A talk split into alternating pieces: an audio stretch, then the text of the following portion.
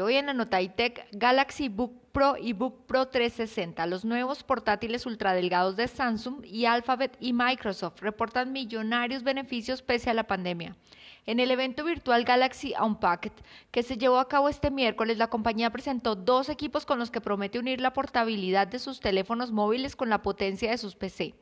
En Samsung hemos sido pioneros en innumerables experiencias móviles, desde nuevo hardware y software hasta nuevas formas de mantenerse conectado, dijo Rohr, presidente y director de negocios de comunicaciones y móviles de Samsung Electronics. La nueva serie ofrece una verdadera tecnología informática móvil para el mundo conectado que permite una movilidad ultra ligera, una conectividad ilimitada y es la ventana a un ecosistema Galaxy más amplio, agregó durante el evento. Pro introdujo el Galaxy Book Pro y el Galaxy Book Pro 360, diseñados en colaboración con Intel y Microsoft. Con estos equipos la compañía abandona a AMD y llega con procesadores Intel de onceava generación, disponibles en sus versiones i3, i5 e i7. También está certificada en la plataforma Intel Evo.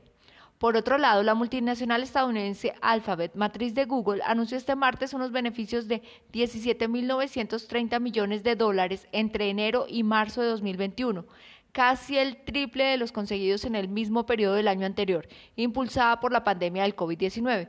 En los pasados tres meses, la firma de Mountain View, California, facturó 55 mil millones de dólares, un 34% más de los ingresados a principios de 2020, con la mayor parte de este crecimiento proveniente del negocio publicitario, la principal fuente de ventas de la compañía.